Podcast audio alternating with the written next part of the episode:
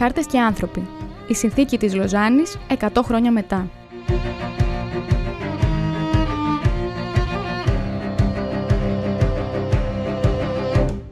Ένα ντοκιμαντέρ του Radio Me. Επιμέλεια παρουσίαση Γιάννης Χαραλαμπίδης.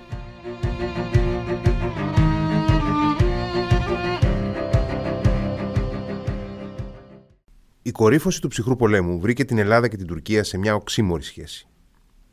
50 χρόνια περίπου μετά την υπογραφή της συνθήκης της Λοζάνης, οι δύο χώρες ήταν ταυτόχρονα αντίπαλες στην Κύπρο αρχικά και στο Αιγαίο αργότερα, αλλά και σύμμαχες μέσα στα πλαίσια της Βορειοατλαντικής Συμμαχίας. Η πολεμική σύγκρουση που ακολούθησε την εισβολή της Τουρκίας στην Κύπρο και η παράνομη κατοχή σημαντικού τμήματος του νησιού από τις δυνάμεις του Ατήλα οριοθέτησαν στο εξής τις διμερείς σχέσεις. Ένα τόξο αντιθέσεων θα παραμείνει πλέον ανοιχτό από τη Θράκη στο Αιγαίο και από εκεί ως την Ανατολική Μεσόγειο. Για τα επόμενα 50 χρόνια, η ελληνική εξωτερική πολιτική και συνολικά ίσως οι διεθνείς σχέσεις της Ελλάδας κυριαρχούνται από τα ελληνοτουρκικά ζητήματα. Παράλληλα, οι δύο χώρες αποδίονται σταδιακά και ιδίως μετά τις μείζονες θερμές κρίσεις του 1987 και του 1996 σε σημαντικά εξοπλιστικά προγράμματα.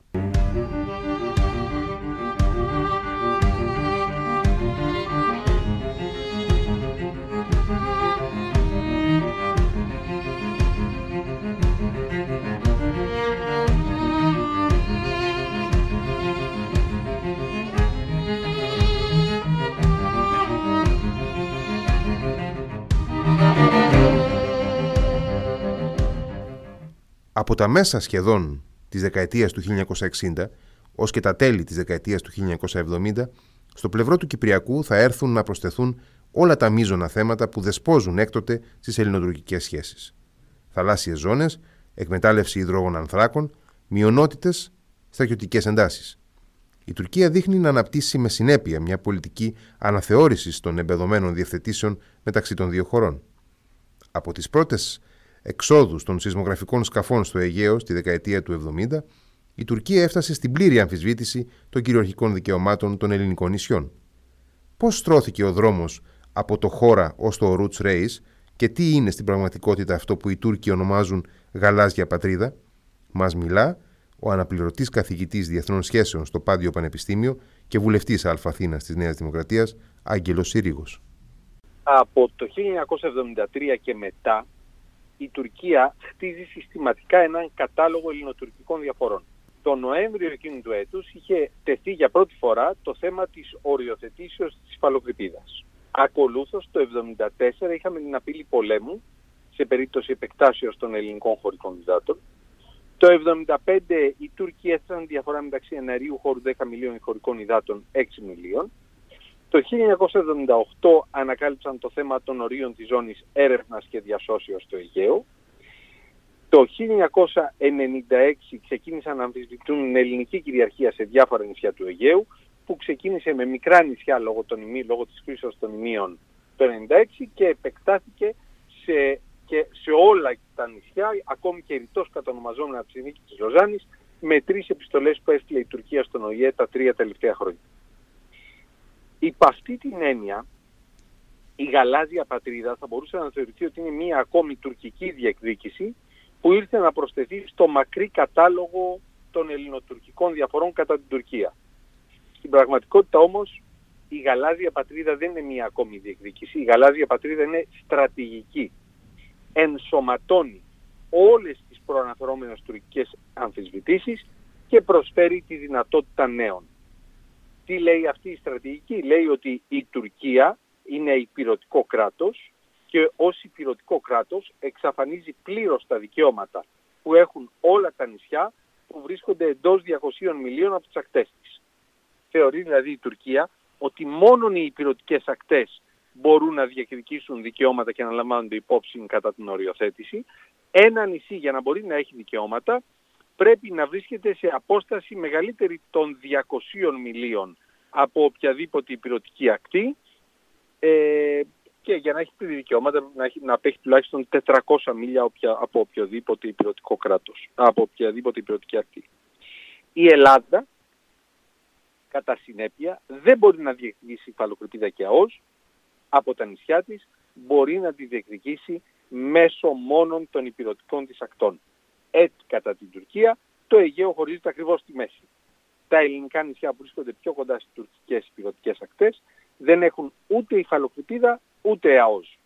Μάλιστα, άμα δούμε τους χάρτες οι οποίοι κρέμονται συνήθως πίσω από την πλάτη του Ερντογάν σε διάφορες επίσημες παρουσιάσεις του, θα διαπιστώσουμε ότι τα ελληνικά νησιά είναι απολύτως εγκλωβισμένα εντός περιοχής τουρκικής δικαιοδοσίας με το ίδιο χρώμα με την Τουρκία, ούτε καν χωρικά δικαιώματα έχουν, ε, ύδατα έχουν. Τη δεκαετία του 1970 είχαμε ξανακούσει αντίστοιχα επιχειρήματα από την τουρκική πλευρά εν σχέση προς την υφαλοκρηπίδα. Τότε μας έλεγαν ότι τα ελληνικά νησιά επικάθονται στην θαλάσσια φυσική προέκταση της Μικρασιατικής Χερσονήσου. Αυτό το επιχείρημα περί θαλάσσιας φυσικής προεκτάσεως μιας συγκροτικής ακτής είχε χρησιμοποιηθεί και από άλλα κράτη εκείνη την εποχή, αλλά περίστη από την ομολογία του Διεθνούς Δικαστηρίου της Χάγης εντελώς.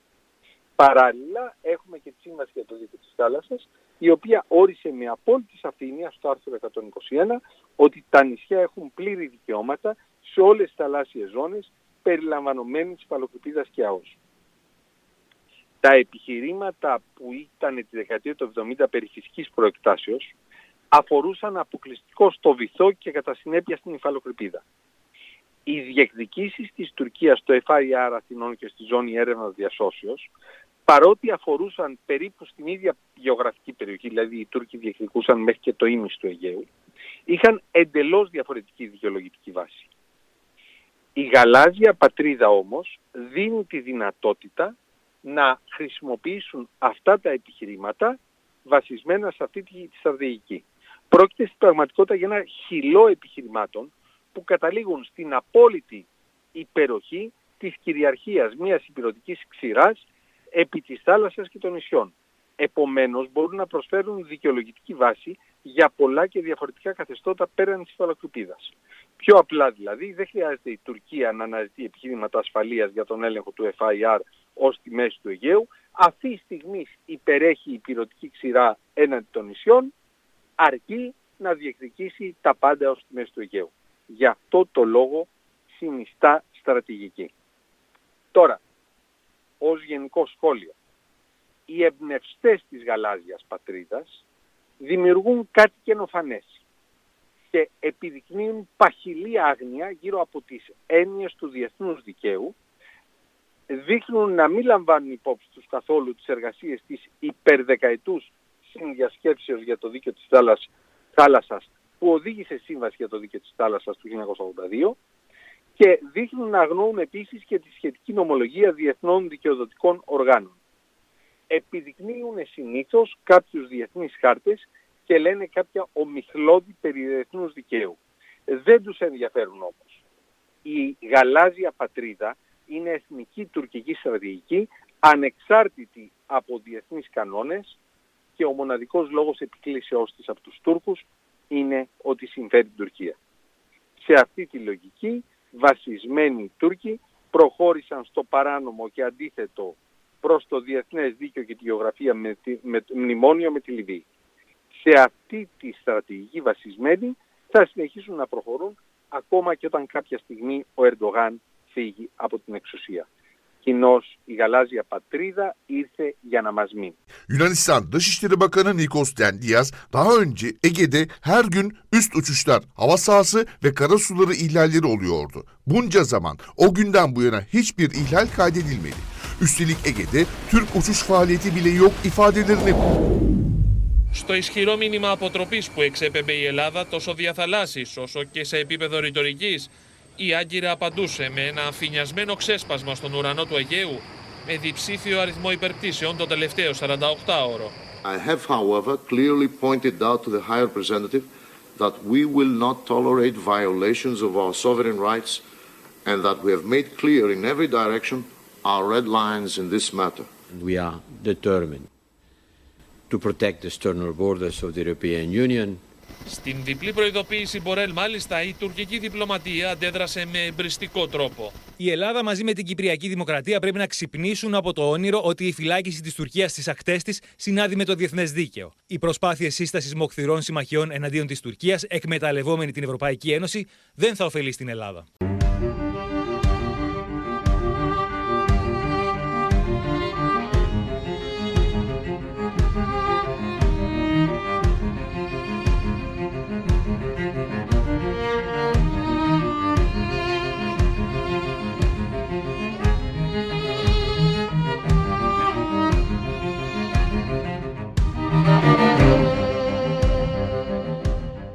Άξονα της αναθεωρητικής διεθνούς πολιτικής της Τουρκίας είναι ο εντοπισμός κενών στις ρυθμίσεις για τις θαλάσσιες ζώνες και η αμφισβήτηση των ελληνικών κυριαρχικών δικαιωμάτων. Χαρακτηριστικές σε βάθος δεκαετιών αιτιάσεις της Τουρκίας αφορούν την έκταση της Αιγιαλίτιδα ζώνης και του εθνικού εναερίου χώρου. Μαζί με το ζήτημα της υπηρετικής υφαλοκρηπίδας, που έχει εμπλουτιστεί με την έννοια και την πραγματικότητα της αποκλειστικής οικονομικής ζώνης, η αντίδραση της Τουρκίας με την απειλή πολέμου στην περίπτωση επέκτασης των ελληνικών χωρικών υδάτων από τα 6 στα 12 ναυτικά μίλια και η καταγγελία της διαφοράς μεταξύ 6 και 10 μιλίων του εναερίου χώρου συναποτελούν τη δέσμη των κυρίαρχων προβλημάτων που εγείρει η Άγκυρα στις διμερείς σχέσεις, με την Αθήνα να δέχεται επίσημα ως διαφορά μόνο το πρώτο από τα ζητήματα. Πώς αντιλαμβάνεται η Τουρκία τις διαφορές αυτές και ποιο είναι το πλαίσιο που εκφράζει την ελληνική εξωτερική πολιτική, μας μιλά ο αντινάβαρχος εν αποστρατεία, επίτιμος διοικητής της Σχολής Εθνικής Άμυνας και πρώην σύμβουλος Εθνικής Ασφάλειας στον Πρωθυπουργό, Αλέξανδρος Διακόπουλος. Σε ό,τι αφορά την διαφορά μεταξύ 6 και 10 ναυτικών μιλίων σε, σε χωρική θάλασσα και σε ένα αέριο χώρο, αυτό αν το δούμε με, από τη σημερινή σκοπιά είναι, είναι παράλογο και παράδοξο. Δεδομένου ότι σύμφωνα με το Διεθνές Δίκαιο ο εναέριος χώρος είναι η στήλη του αέρα πάνω από τα χωρικά ύδατα. Και αυτό είχε δώσει άλλωστε και το δικαίωμα στην Τουρκία να, να, να πει το εξής ότι εάν έχουμε ένα πλοίο, μια φρεγάτα παραδείγματος χάρη, η οποία φέρει ένα ελικόπτερο και είναι στα 8 ναυτικά μίλια από μια ελληνική ξηρά, δηλαδή στη, στη διεθνή ύδατα, εάν αυτή σηκώσει ελικόπτερο, τότε αυτομάτως με το που θα σηκωθεί από το κατάστρωμα το ελικόπτερο παραβιάζει τον ενέργειο χώρο. Ε, ο λόγος για τον οποίο υπάρχει αυτή η δυσαρμονία που υπάρχει μόνο στην Ελλάδα, όπως γνωρίζω καμία άλλη χώρα δεν έχει διαφορετικό εύρος σε, χωρικά, σε χωρική θάλασσα και ενέργειο χώρο, είναι ιστορικός κατά βάση. Δηλαδή η Ελλάδα, λόγω πάντα της σχέσης της με τη θάλασσα και την αυσιπλοεία, ε, αρχικά και μιλάμε για τις αρχές του προηγούμενου αιώνα, επιθυμούσε το δυνατόν μικρότερα χωρικά ύδατα, δηλαδή ήθελε το μεγαλύτερο δυνατό εύρος διεθνών υδάτων, ώστε να μπορεί απρόσκοπτα να κάνει την ποντοπόρο ναυτιλία. Ε, γι' αυτό είχαμε αρχικά τρία ναυτικά μίλια, τα οποία εν συνεχεία τα αυξήσαμε στα 6 στη δεκαετία του 30. Η αύξηση και γενικώς το εύρος των, των μιλίων τότε δεν ακολουθούσε τη λογική που υπάρχει σήμερα. Άλλωστε το, το δίκαιο της θάλασσας το, ε, ε, υπογράφηκε η συνθήκη του Μοντέγκο Μπέι, ολοκληρώθηκε το 1982. Λοιπόν τότε δεν υπήρχε η ίδια λογική που υπάρχει σήμερα. Το εύρος των χωρικών υδάτων αλλά και του ενέργειου χώρου είχε περισσότερο να κάνει με θέματα ασφάλειας, δηλαδή με βάση την ταχύτητα των μέσων πλοίων ή αεροσκαφών και του βεληνικού των όπλων τους, θεωρείται ότι η απόσταση 6 ναυτικών μιλίων σε ό,τι αφορά τη θάλασσα και 10 ναυτικά μίλια σε ό,τι αφορά τα, τον αέρα, δεδομένου τα αεροσκάφη πετάγαν πιο γρήγορα, ήταν μια απόσταση σχετικής ασφάλειας και εκεί έθεσε η Ελλάδα τότε τα ωριά της. Ε, ένα όμως που αξίζει να σημειωθεί είναι ότι όταν η Ελλάδα το έκανε αυτό, η Τουρκία δεν, ε, δεν εξέφρασε αντίρρηση. Και δεν εξέφρασε αντίρρηση για σειρά ετών μέχρι τη δεκαετία του 70 που ξαναεγέρθησαν τα θέματα. Ε, πάλι ιστορικοί είναι οι λόγοι. Την εποχή της δεκαετίας του 30 αυτό που και η Ελλάδα και η Τουρκία προσλαμβάναν ως απειλή και μάλιστα από κοινού ήταν την επιθετικότητα της Ιταλίας του Μουσολίνη. Η Ιταλία, η οποία θυμίζω εκείνη την εποχή κατήχε τα Δωδεκάνησα. Ε, έτσι στα μάτια της Τουρκίας η, η αύξηση του εναέριου χώρου που απέκλειε εν πάση περιπτώσει σε μεγάλο βαθμό τα, τα Ιταλικά αεροσκάφη δεν της φαινόταν κάτι κακό, διότι δεν το βλέπει το θέμα όπως σήμερα στο δίπολο και στον ανταγωνισμό Ελλάδος-Τουρκίας, αλλά το βλέπε σε ένα ευρύτερο γεωπολιτικό σύστημα στο οποίο η απειλή ερχόταν από αλλού και ότι η Ελλάδα με την Τουρκία βρισκόντουσαν κατά κάποιον τρόπο στην ίδια πλευρά. Ε, ε, από εκεί και πέρα πιστεύω ότι η ελληνική πλευρά το έχει υπόψη της αυτό και ότι στο πλαίσιο μιας επίλυσης όποτε και αν αυτή έρθει ε, προφανώς η, αυτή η δυσαρμονία μεταξύ εναέριου χώρου και χωρικής θάλασσας θα αρθεί και θα αποφασιστεί ένα εύρος που θα είναι κοινό και για τα δύο. Τώρα ένα άλλο θέμα που έχουμε είναι τα, τα 12 ναυτικά μίλια, δηλαδή το δικαίωμα το οποίο έχει η χώρα μας και το έχει από το Διεθνές Δίκαιο και μονομερός, δηλαδή δεν χρειάζεται να έρθει σε προσυνεννόηση με καμία άλλη χώρα, για την επέκταση των, της χωρικής θάλασσας στα 12 ναυτικά μίλια. σημειώνω εδώ και το συνδέω με τα προηγούμενα ότι εφόσον πηγαίναμε στα 12 ή και στα 10 ακόμα αν θέλετε ναυτικά μίλια, θα το και αυτομάτως και η διαφορά μεταξύ του εύρους των χωρικών, της χωρικής θάλασσας και του εναέριου χώρου.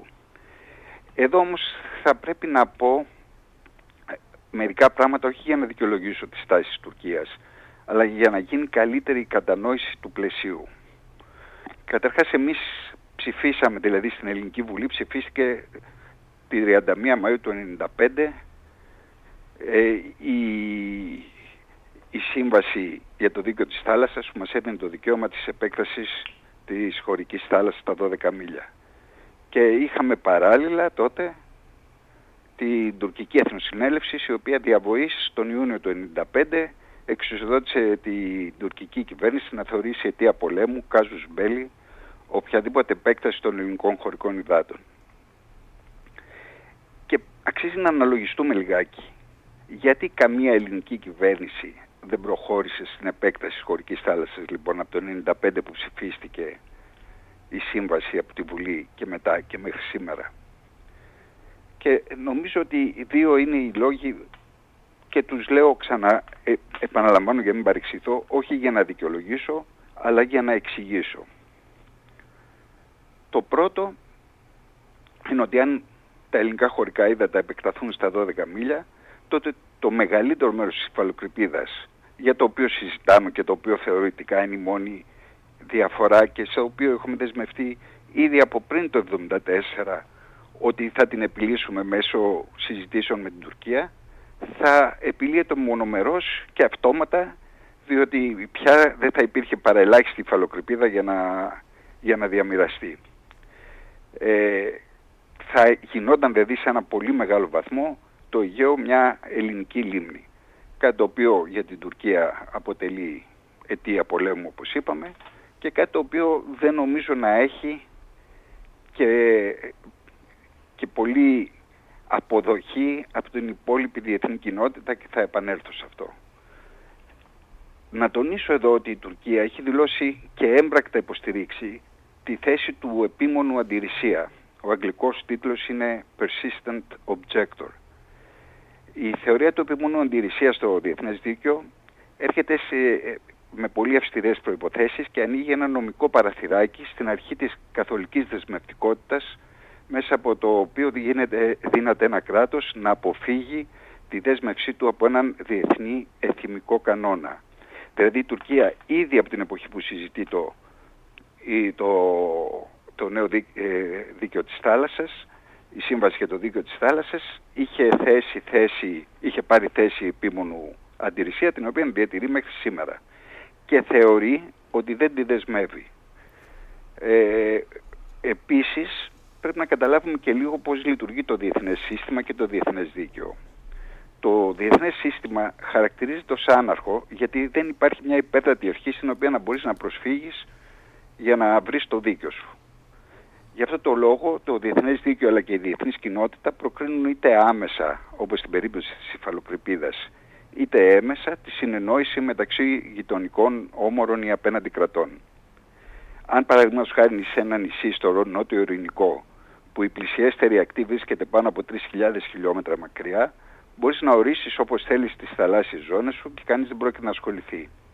Στο πυκνό γεωγραφικό περιβάλλον όμως της Μεσογείου, για να ασκήσεις μονομερός ένα δικαίωμα, ακόμα και αν στο παρέχει το δίκαιο της θάλασσας, θα πρέπει είτε να είσαι πολύ μεγάλη δύναμη για να το επιβάλλεις, είτε να έρθεις σε συνεννόηση με το γειτονικό κράτος, όπως παραδείγματος χάρη κάναμε με την Ιταλία και επεκτείναμε την αγιλίτιδά μας ζώνη στο, στο Ιόνιο, στα 12 μιλιά. Αλλά συνοηθήκαμε πρώτα με τους Ιταλούς, δεν το κάναμε ξαφνικά και μονομερός, είτε να δημιουργήσεις τέτοιους συσχετισμούς και τόσο ευρεία συνένεση στη διεθνή κοινότητα και ιδίως στις μεγάλες δυνάμεις, που να λειτουργεί αυτό πλέον αποτρεπτικά προς όποιον τρίτο θα ήθελε να το αμφισβητήσει. Αυτές οι προϋποθέσεις δεν νομίζω ότι τηρούνται. Λόγω της γεωγραφίας ειδικά της περιοχής είναι σχεδόν βέβαιο ότι η, ακόμα και η επέκταση των χωρικών μας, της χωρικής μας θάλασσας θα πρέπει να έρθει μέσα από μια συνολική συνεννόηση και επίλυση των, ε, του ζητήματος που υπάρχει με την Τουρκία. Η ελληνική κυβέρνηση επέτυχε την απεμπλοκή των ελληνικών και τουρκικών δυνάμεων στο χώρο της Σύμνια και την αποκλιμάκωση της κρίσης. Η απεμπλοκή επετεύθη χωρίς καμιά απολύτως διαπραγμάτευση με την τουρκική πλευρά. Ματαιώθηκε έτσι η επιδίωξη της Τουρκίας να εξαναγκάσει την Ελλάδα σε διαπραγματεύσεις σε σχέση με το νομικό καθεστώς των βραχονισίδων. Η βραχονισίδα Ήμνια είναι και θα παραμείνει ελληνική. Θέλω να ευχαριστήσω τις ένοπλες δυνάμεις για το... Παρακαλώ, παρακαλώ, όλοι έχουμε την ίδια ευαισθησία. Δεν δικαιούστε δύο-τρεις να πλειοδοτείτε. Παρακαλώ καθίστε θέσεις. Θέλω να ευχαριστήσω την κυβέρνηση των Ηνωμένων Πολιτειών για την πρωτοβουλία και τη βοήθειά τους.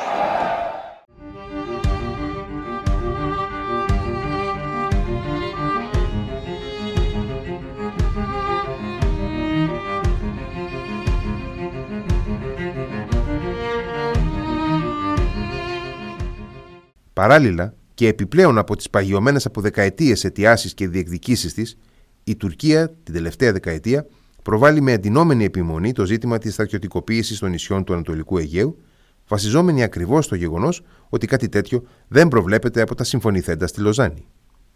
Το καθεστώς στρατιωτικοποίησης των νησιών του Αιγαίου, που εξελίχθηκε προοδευτικά με βάση την κλιμάκωση των διμερών ελληνοτουρκικών εντάσεων, έχει χαρακτήρα ζωτικό για την ελληνική εθνική ασφάλεια ενώ η διακυβέρνηση Ερντογάν τα τελευταία χρόνια σκόπιμα το θέτει στην αιχμή της ρητορικής της. Και τι έχει τόση σημασία η στρατιωτικοποίηση των νησιών για την Ελλάδα, μας μιλά ο αντιστράτηγος εν αποστρατεία και πρόεδρος της Advanced Battlefield Studies Greece, Παναγιώτης Γκαρτζονίκας. Θα ήθελα να αναφερθώ σε, σε τρεις ενότητες. Ε, ένα ιστορικό υπόβαθρο εν συντομία, τι γίνεται με τα νησιά του Αιγαίου, το δεύτερο ζήτημα, η σχέση των νησιών του Αιγαίου με τα στενά των Δαρδανελίων και του Βοσπόρου, η σχέση των νησιών του Αιγαίου στη συνέχεια, τα νησιά του Αιγαίου σε σχέση με την Τουρκία και τέλος την αποστρατικοποίηση που ε, ζητάει η Τουρκία.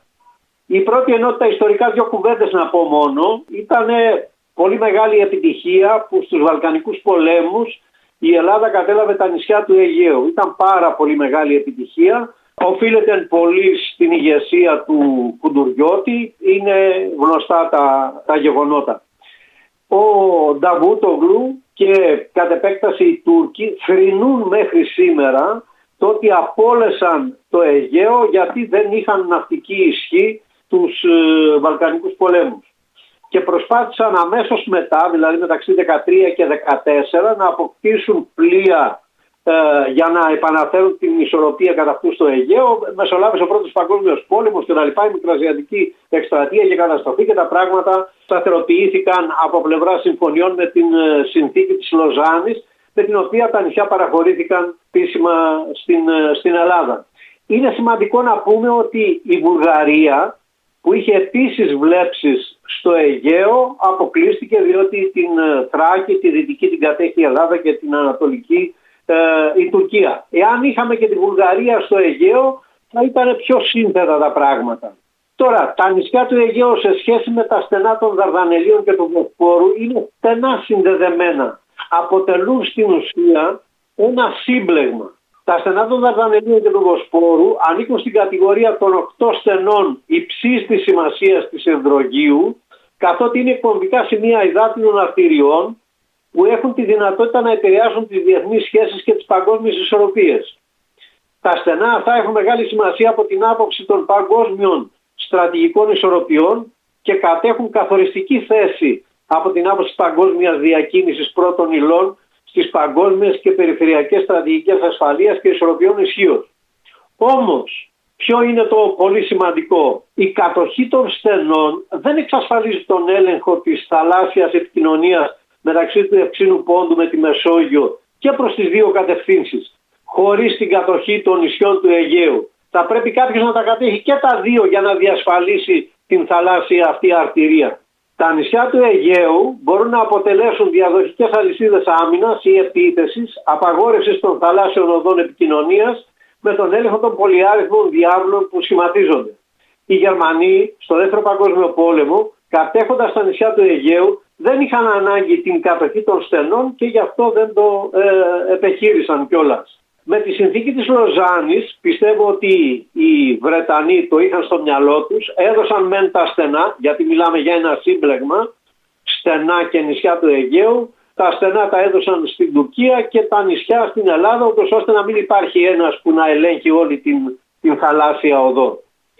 Είναι επίσης σημαντικό να αναφέρουμε ότι τα τελευταία χρόνια με τη χρήση του λιμανιού της Αλεξανδρούπολης και γι' αυτό στενοχωριούνται οι Τούρκοι και στη συνέχεια του οδικού και σιδηροδρομικού άξονα προς την κεντρική, την ανατολική και τη βόρεια Ευρώπη τα στενά παρακάμπτονται με οικονομικότερο και συντομότερο τρόπο. Ταυτόχρονα ωστόσο τα νησιά του Αιγαίου διατηρούν στο ακέραιο την αξία τους. Δεν παρακάπτονται τα νησιά του Αιγαίου. Τώρα, τα νησιά του Αιγαίου σε σχέση με την Τουρκία. Για την Ελλάδα το Αιγαίο αποτελεί τον ζωτικό της χώρο. Πέραν του ελέγχου που ασκούν τα νησιά στην πρόσβαση από και προς τη Μαύρη Θάλασσα όπως είπαμε προηγουμένως, ιδιαίτερη σημασίας είναι και ένα άλλο χαρακτηριστικό. Με την κατοχή του Αιγαίου είναι δυσχερής η ενέργεια κατά του υπηρετικού κορμού της Ελλάδος. Εξάλλου το Αιγαίο προσδίδει βάθος και στην περιοχή, δηλαδή από βορρά προς νότο, από την περιοχή της Ανατολικής Μακεδονίας και Θράκης, που τα χερσαία σύνορα στερούνται βάθους και είναι ευπαθής περιοχή, οπότε έχουμε το Αιγαίο το οποίο προσδίδει βάθος και προς βορρά. Και βέβαια όποιος κατέχει το Αιγαίο εκθέτει τα πλευρά του αντιπάλου που ενοργεί από Ανατολάς προς Δυσμάς, οι Τούρκοι για παράδειγμα. Τώρα, για να το δούμε πιο συγκεκριμένα, από στρατηγικής πλευράς, ο εκτεταμένος νησιωτικός χώρος του Αιγαίου παρουσιάζει δύο μειονεκτήματα για την Ελλάδα. Να αρχίσουμε από τα μειονεκτήματα και να δούμε μετά τα πλειονεκτήματα. Πρώτον η υπεράσπιση του από πλευρά στρατού απαιτεί μια αντιοικονομική διασπορά των δυνάμεων. Έχουμε πάρα πολλά νησιά και πρέπει να τα επαντρώσουμε. Δεύτερον, η Τουρκία από την άλλη πλευρά, αναλαμβάνοντας την πρωτοβουλία, μπορεί να επιτεθεί σε όποιο ή όποια από τα πολυόριθμα νησιά μας επιλέξει. Το μειονέκτημα ωστόσο αυτό αντισταθμίζεται μερικώς από το γεγονός ότι για να εκτελέσεις αμφίβιες επιχειρήσεις είναι οι πιο απαιτητικές και οι πιο πολύπλοκες και για να τις υλοποιήσει κάποιος μπορεί να χρησιμοποιήσει μόνο ορισμένες δυνάμεις. Ωστόσο τα νησιά προσφέρουν στη δική μας πλευρά δύο σοβαρά πλεονεκτήματα. Πρώτον, δύναται να χρησιμεύσουν ως βάση ειδικών επιχειρήσεων εναντίον των μικρασιατικών παραλίων και να καταφέρουν σημαντικά πλήγματα στις εχθρικές δυνατότητες εξαιρετικά σημαντικότερα σε σχέση με το παρελθόν επιχειρηματολογούσε ο στρατηγός Μαζαράκης τη δεκαετία του 20 όταν οι Τούρκοι έλεγαν από τότε ότι τα νησιά είναι πολύ κοντά κτλ. Και έλεγε ότι δεν είναι δυνατόν να αποτελέσουν βάσεις ε, εξορμήσεως για επιθετικές επιχειρήσεις στη Μικρασιατική ακτή. Και αυτό ήταν αλήθεια. Σήμερα όμως αυτές οι δυνατότητες είναι μεγαλύτερες. Δεν θέλω να πω κάτι παραπάνω σε αυτό.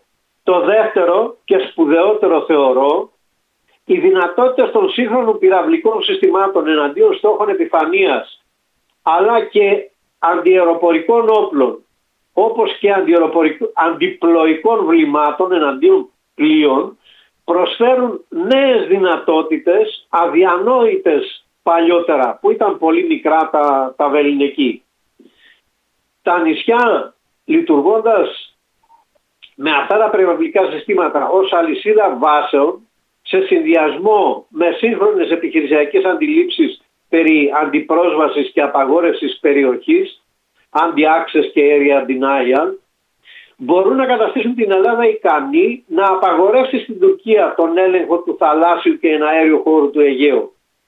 Μια τέτοια αντίληψη συνεπάγεται αφενός μεν ότι οι χερσαίες δυνάμεις δεν θα αναμένουν τον εχθρό στην ακτή, αφετέρου δε ότι η αεροπορία και το ναυτικό μπορούν να αποδεσμευτούν μερικώς από κάποιους παραδοσιακούς ρόλους και να αναλάβουν νέους.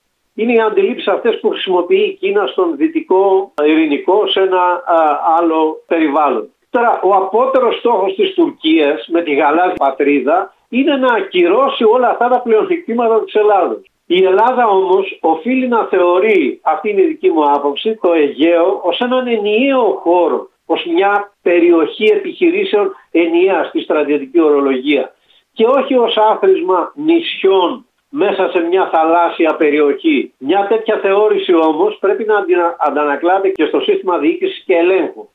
Δηλαδή, στο Αιγαίο πρέπει να υπάρχει ένας διοικητής. Είναι ένα αρχιπέλαγος και δεν μπορεί να έχει δύο, τρεις ή δεν ξέρω πόσους, πόσους διοικητές. Τώρα, η αποστρατικοποίηση των νησιών. Το ζήτημα με την αποστρατικοποίηση των νησιών διότι η συνθήκη της Λοζάνης προέβλεπε ότι τα νησιά θα είναι αποστρατικοποιημένα. Με την Τουρκία βρισκόμαστε θα έλεγα σε έναν ψυχρό πόλεμο που έχει και κάποιες θερμές περιόδους από το 1955 με την έναρξη δηλαδή του αγώνα της ΕΟΚ στην Κύπρο. Και πρώτη φορά ελληνικές δυνάμεις πήγαν στα νησιά, μικρές βέβαια, το 1964 το 1964 με την πρώτη κρίση του, του Κυπριακού η Ελλάδα έστειλε δυνάμεις ε, και στα νησιά του Αιγαίου. Και βέβαια από το 1974 και μετά επειδή η απειλή ήταν ε, ολοκάθαρη και ε, δεν το αμφισβητεί κανείς αυτό έστειλε στρατό στα νησιά, οχύρωσε τα νησιά και είναι αυτή η κατάσταση που έχουμε μέχρι σήμερα. Η αποστέρηση από την Ελλάδα του παραπάνω σημαντικού πλεονεκτήματος είναι βασική επιδίωξη της Τουρκίας. Και εδώ είναι μια αντίφαση, αλλά ε, έτσι λειτουργούν τα πράγματα σε διεθνές επίπεδο, ενώ η Τουρκία τις διεθνείς συνθήκες και το διεθνές δίκαιο το γράφει στα παλιά και στα παπούτσια, εδώ επικαλείται τις συνθήκες που είναι, ε, θεωρεί προς το συμφέρον της ότι τα νησιά είναι αποστρατικοποιημένα. Θεωρούμε ότι αποστρατικοποίηση μπορεί να επιτευχθεί με δύο τρόπους. Ο πρώτος είναι να συμφωνήσει η Ελλάδα να μην εγκαταστήσει πυραυλικά συστήματα στα νησιά. Θεωρώ ότι καμία ελληνική κυβέρνηση δεν θα συνενέσει σε έναν τέτοιο ακροτηριασμό μιας τόσο σοβαρής δυνατότητάς μας. Παρά τα αυτά, εδώ ελοχεύουν δύο παγίδες. Η πρώτη είναι να πιστεί αφού πιεστεί η Ελλάδα να απόσχει από την εγκατάσταση επιθετικών εντός εισαγωγικών όπλων γιατί έτσι θα παρουσιαστεί και νομίζω και οι σύμμαχοι θα πιέσουν όχι επιθετικά όπλα εγγύς των μικρασιατικών ακτών για να μην απειληθεί η Τουρκία. Είναι, είναι πασιφανές όμως ότι ο επιτιθέμενος με την πολιτική έννοια είναι η Τουρκία. Ενώ από στρατηγικής πλευράς το ότι η Ελλάδα είναι αμυνόμενη δεν σημαίνει ότι απλώς καλύπτεται για να αποφύγει τα χτυπήματα του αντιπάλου. Διότι δεν μπορεί να πούμε θα, ναι, θα έχουμε μεν στρατό στα νησιά, αλλά θα έχουμε μόνο τη φέκια. Η δεύτερη παγίδα και πιο πονηρή είναι να ισχυριστούμε ότι δεν δεχόμαστε αποστρατικοποίηση εφόσον οι στρατιωτικές μονάδες πεζικού και άλλες παραμένουν στα νησιά, αλλά δεν θα προχωρήσουμε σε εγκατάσταση επιθετικών συστημάτων. Θα έχουμε δηλαδή μόνο τη φέκια στα νησιά, που είναι και αυτό μια μορφή αποστρατικοποίησης. Ε. Ο δεύτερος τρόπος είναι να μην γίνει καμία συμφωνία αποστρατικοποίησης.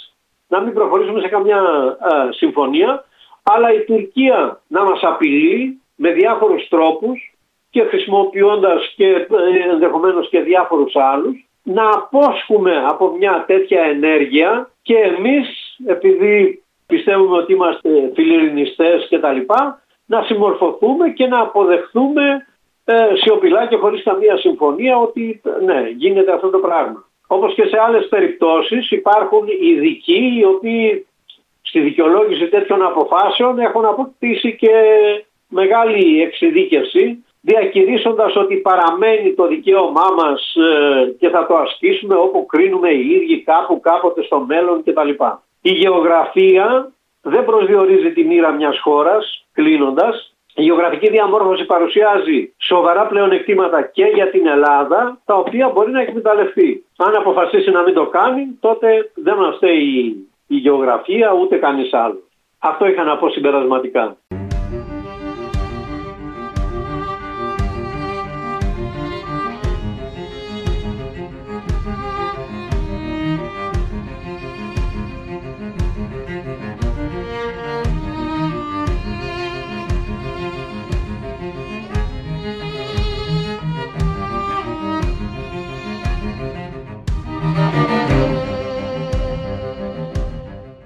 Κλιμάκωση των ελληνοτουρκικών αντιθέσεων, η κορύφωση της ρητορικής της έντασης, το ξεδίπλωμα της αναθεωρητικής πολιτικής από την Άγκυρα όλη την περασμένη δεκαετία, έρχεται να επισφραγίσει τους σοβαρά αποκλίνοντες δρόμους που βάδισαν και συνεχίζουν να βαδίζουν οι δύο χώρες, Ελλάδα και Τουρκία, τις τελευταίες αρκετές δεκαετίες. Η κοινή ένταξη στο ΝΑΤΟ μοιάζει να ήταν η τελευταία αμοιβαία επιλογή ασφάλειας και αναζήτησης διεθνούς ταυτότητας, καθώς στο πεδίο της ευρωπαϊκής ολοκλήρωσης έχουμε να κάνουμε με εντελώς διαφορετικές διαδρομές. Η διευρυνόμενη απόσταση της Τουρκίας από το όποιο ευρωπαϊκό της όραμα στην πραγματικότητα μεγαλώνει τη διάστασή της και με την σταθερά προσανατολισμένη σε ευρωπαϊκή τροχιά Ελλάδα.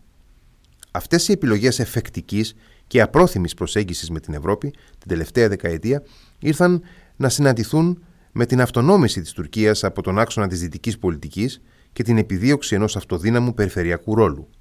Μας μιλά ο αναπληρωτής καθηγητής Ευρωπαϊκής Πολιτικής και πρόεδρος του Τμήματος Μεσογειακών Σπουδών του Πανεπιστημίου Αιγαίου, Σωτήρης Ντάλης. Κύριε Χαραλαμπίδη, οι σχέσεις της Τουρκίας με την Ευρώπη, ε, αν το βάζουμε σε μια πιο ευρύτερη διάσταση, βρίσκονται στο επίκεντρο της τουρκικής ιστορίας του τελευταίους αιώνες. Θα μπορούσαμε να δούμε από την μίμηση δυτικών μεθόδων στην Οθωμανική εποχή, η Τουρκία κατάφερε να περάσει σιγά σιγά στην αποδοχή ενός δυτικού θεσμικού πλαισίου στα πλαίσια της πολιτικής που επέβαλε ο Τατούρκ για να φτάσει σε μια προοδευτική αλλά μάλλον μερική θα έλεγα υιοθέτηση του δυτικού τρόπου ζωής. Όμως οι ρίζες της Ασίας είναι τόσο βαθιές, ε, γι' αυτό και η Τουρκία εξακολουθεί να αναζητεί την ταυτότητά της ανάμεσα στην Ασία και την Ευρώπη, όπως έχει υποστηρίξει πολύ σωστά και έχει γράψει ο αείμνηστος ε, Βύρον Θεδρόπουλος, ο κορυφαίος ε, Έλληνας πρέσβης των τελευταίων δεκαετιών. Τώρα, αν θέλουμε να δούμε τη δύσκολη αυτή σχέση της ε, Άγκυρας ε, με τις ε, Βρυξέλλες θα πρέπει να πάμε λίγο πίσω στην δεκαετία του 60 όταν η Τουρκία αποφασίζει να μιμηθεί κατά κάποιο τρόπο την στρατηγική επιλογή της Ελλάδας να προχωρήσει σε συμφωνία σύνδεσης με την Ευρωπαϊκή Οικονομική Κοινότητα και να ξεκινήσει ένα δύσκολο ταξίδι το 1963 όταν καταφέρνει να υπογράψει μια συμφωνία με, την, ε, με τις Βρυξέλλες στην Άγκυρα. Είναι η Συμφωνία Σύνδεσης ΕΟΚ ε, Τουρκίας.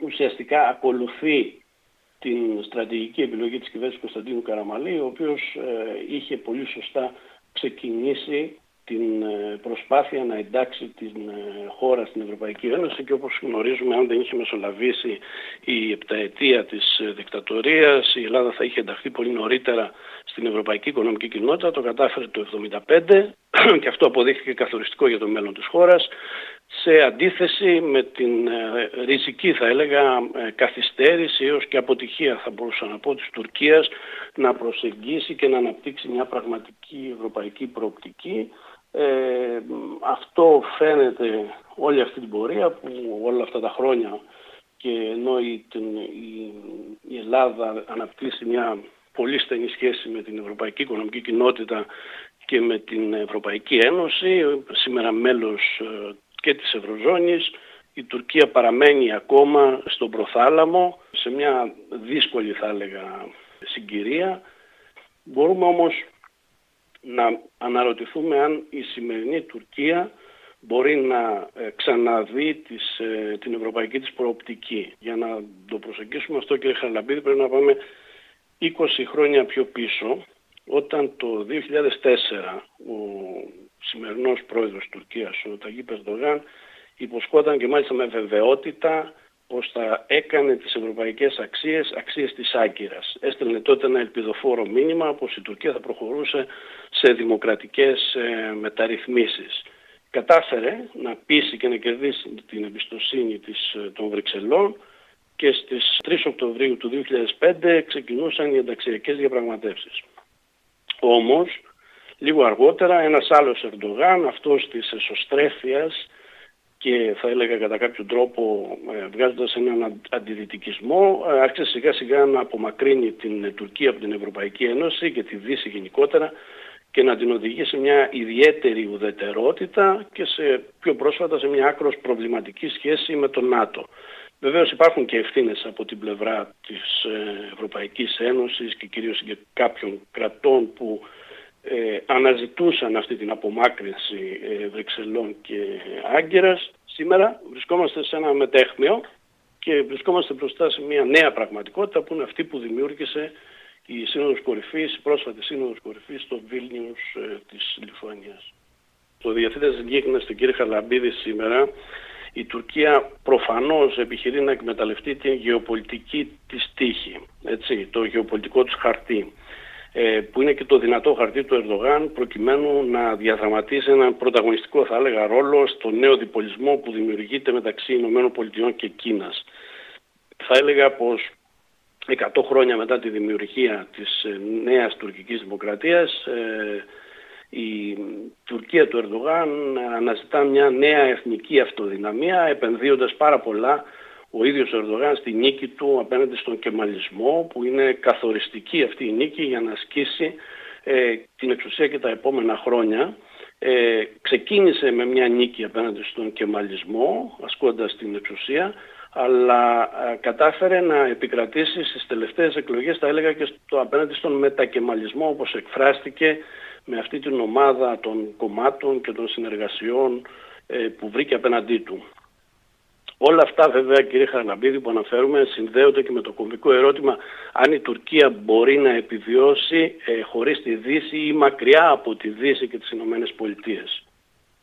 Θα έλεγα πως αυτό ε, μπορεί κάποιος να το απαντήσει λέγοντας όχι ε, γιατί η όποια ισχύς και επιρροή που ασκεί σήμερα η Τουρκία στην ευρύτερη περιοχή προφανώς συνδέεται με το γεγονός ότι είναι μέλος του ΝΑΤΟ και βεβαίως υποψήφια προς ένταξη στην Ευρωπαϊκή Ένωση και γι' αυτό πάρα πολύ ε, σωστά επιχειρεί ο Ερντογάν να αξιοποιήσει αυτό το χαρτί και ως ε, ε, χώρα την οποία υπολογίζει πάρα πολύ η Δύση, το ΝΑΤΟ και η Ευρωπαϊκή Ένωση αυτή τη στιγμή περιφέρεται στα, στις χώρες του αραβικού κόσμου και αναζητά αυτά τα 50 δισεκατομμύρια δολάρια που ε, της λείπουν προκειμένου να ορθοποδήσει η οικονομία της γιατί είναι ένα βήμα πριν το Διεθνές Νομισματικό Ταμείο. Όμως ε, προσοχή να μην ξεχνάμε πως και οι Ηνωμένες Πολιτείες από την δική τους πλευρά μόνο ως επικεφαλής της Δύσης μπορούν να διατηρήσουν αυτή τη βαρύτητα που έχουν σήμερα και σε αυτό το παιχνίδι ε, προχωρούν σε μια στρατηγική διαχείριση της Τουρκίας την οποία έχουν ανάγκη και εκεί εμπλέκεται και η Ευρωπαϊκή Ένωση και γι' αυτό το τελευταίο διάστημα ακούμε το χαρτί της Τελωνιακής Ένωσης η οποία πρέπει να εξυγχρονιστεί, να εμπλουτιστεί προκειμένου η Τουρκία να παραμείνει στη ζώνη επιρροής τόσο της, των Ηνωμένων Πολιτειών όσο και της Ευρωπαϊκής Ένωσης. Απομακρύνεστε από την Ευρωπαϊκή Ένωση. Μπορείτε να ανατρέψετε την πορεία που έχετε χαράξει. Αυτό είναι το μήνυμα που στέλνει η Κομισιόν στην Άγκυρα μέσα από την ετήσια έκθεση για την ενταξιακή πορεία της Τουρκίας. Η ανάλυση μας δείχνει ότι η Τουρκία μεγαλώνει την απόσταση που την χωρίζει από την Ευρωπαϊκή Ένωση, ιδίως στους τομείς του κράτους δικαίου και των ανθρωπίνων δικαιωμάτων. Ακόμη η Κομισιόν εκφράζει την ανησυχία της για την κράτηση των δύο Ελλήνων στρατιωτικών από τις τουρκικές αρχές. Χαίρομαι που η Ευρωπαϊκή Επιτροπή ασκεί κριτική στην Τουρκία. Θεωρώ όμως πως κάνει μισό βήμα. Εμείς εδώ στο Ευρωπαϊκό Κοινοβούλιο είμαστε πολύ πιο σαφείς και ξεκάθαροι. Δεν θέλω να πιστέψω ότι υπάρχει κάποιο είδους κοινική συνεννόηση μεταξύ κομισιών, κυβερνήσεων κρατών μελών και κυβέρνησης Ερντογάν. Μια συμφωνία σε ζητήματα εξωτερικής πολιτικής, οικονομίας και εμπορίου και την ίδια ώρα διεθνές δίκαιο και ανθρώπινα δικαιώματα κάπου στην άκρη. Αυτά καθορίζουν τη μελλοντική μας σχέση. Τώρα, ε, όσον αφορά τα ελληνοτουρκικά κάτω από την ευρωπαϊκή ομπρέλα και την ατοική, θα έλεγα πως ε, η πρόσφατη συνάντηση Μητσοτάκη Ερντογάν στο Βίλνιους, όπου ένας ισχυρός Ερντογάν νικητής στις πρόσφατες εκλογές από τη μία πλευρά και μια ισχυρή κυβέρνηση Μητσοτάκη με κυρίαρχη την παρουσία του Πρωθυπουργού από την άλλη πλευρά, φάνηκε πως μπορούν πιο εύκολα να κινηθούν στην κατεύθυνση της εξομάλυνσης των, ε, διεθνών σχέσεων, των διμερών σχέσεων, με συγχωρείτε. Όμως εδώ θα πρέπει να υπογραμμίσουμε πως ε, η ελληνική θέση θα πρέπει να είναι ξεκάθαρη, σαφής και να έχει ε, στρατηγικό ηρμό. Ε, τίθεται ένα πολύ μεγάλο ζήτημα αν το πράσινο φως που έδωσε ο Ερντογάν προκειμένου να ενταχθεί η Σουηδία στο ΝΑΤΟ μετά από όλα αυτά τα παζάρια και τις ε, δύσκολες ε, συμπεριφορές που είχε ε, επιδείξει ο Ερντογάν το προηγούμενο διάστημα και η όλη παρουσία του στην Σύνοδο Κορυφής της Βορειοατλαντικής Συμμαχίας αν σηματοδοτούν μια επανεκκίνηση με τη Δύση η οποία θα περνάει μέσα από την ανανέωση της ε, ευρωπαϊκής προοπτικής ε, της ε, Τουρκίας, αν αυτό έχει βάση, αν είναι μια στρατηγική επιλογή πάνω στην οποία μπορούμε να επενδύσουμε ή είναι μια τακτική κίνηση προκειμένου να κερδίσει την εμπιστοσύνη και να ανοίξει ο διάλογος. Αλλά αυτό θα φανεί πολύ σύντομα αν πρόκειται πράγματι για μια στρατηγική επιλογή ή ήταν τελικά μια τακτική κίνηση της Άγκυρας. Η τραγική καταστροφική σεισμή στην νοτιοανατολική Τουρκία τον Φεβρουάριο του 2023 μετέβαλαν δραστικά το κλίμα στις ελληνοτουρκικές σχέσεις.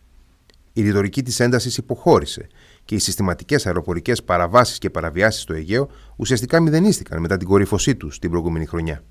Δόθηκε χώρο στην Ελλάδα να αναπτύξει μια διαλεκτική αλληλεγγύης και προσέγγισης. Οι εκατέρωθεν κυβερνήσεις επικεντρώθηκαν στο εσωτερικό προεκλογικό σκηνικό, πετυχαίνοντας σημαντικές εκλογικές νίκες. Το μετεκλογικό τοπίο σε Αθήνα και Άγκυρα εμφανίζει μια μετρημένη αισιοδοξία και φαινομενική καλή διάθεση για δραστική εγκατάλειψη των εντάσεων που προηγήθηκαν τα προηγούμενα χρόνια. Είναι όμως όλα αυτά αρκετά; Η συνάντηση του Κυριάκου Μητσοτάκη με τον Ρετζέτα Γκί Περδογάν στο Βίλνιους άνοιξε θεωρητικά τον δρόμο για μια διαδικασία διευρυμένου διαλόγου, στον οποίο η Ελλάδα, ως τώρα, δέχεται ότι επιθυμεί τη δρομολόγηση σταθερής λύσης στο ζήτημα υφαλοκρηπίδας και ΑΟΣ, έστω με κάποιους συμβιβασμούς. Αλλά η Τουρκία μοιάζει να μην αλλάζει την κεντρική της θέση για συνολική διαπραγμάτευση επί όλων των θεμάτων που βάζει στο τραπέζι. Πόσο αισιόδοξοι πρέπει να είμαστε ρεαλιστικά για μια βιώσιμη συνεννόηση, για μια επικαιροποίηση της Λοζάνης, οι ενδείξεις δεν δίνουν μεγάλα περιθώρια ελπίδας σε μια τέτοια κατεύθυνση. Οι ρυθμίσεις της Λοζάνης παραμένουν ζωντανές και ισχυρές στο μέτρο που είμαστε σε θέση να τις κατανοούμε και να τις στηρίζουμε με ισχύ και διεθνή πειθό. Οι υπογραφές μένουν, αλλά το περιεχόμενο των συνθήκων απαιτεί εγρήγορση και διαρκή επιβεβαίωση. Η συνθήκη της Λοζάνης 100 χρόνια μετά την υπογραφή της είναι ίσως πιο επίκαιρη από ποτέ.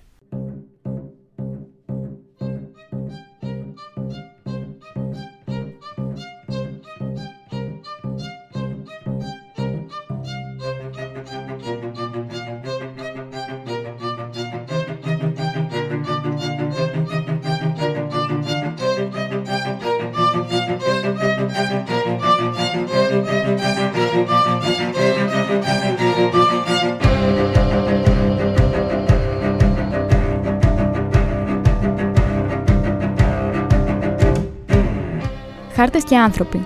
Η συνθήκη της Λοζάνης 100 χρόνια μετά.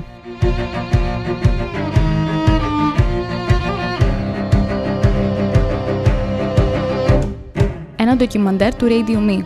Επιμέλεια παρουσίαση Γιάννης Χαραλαμπίδης.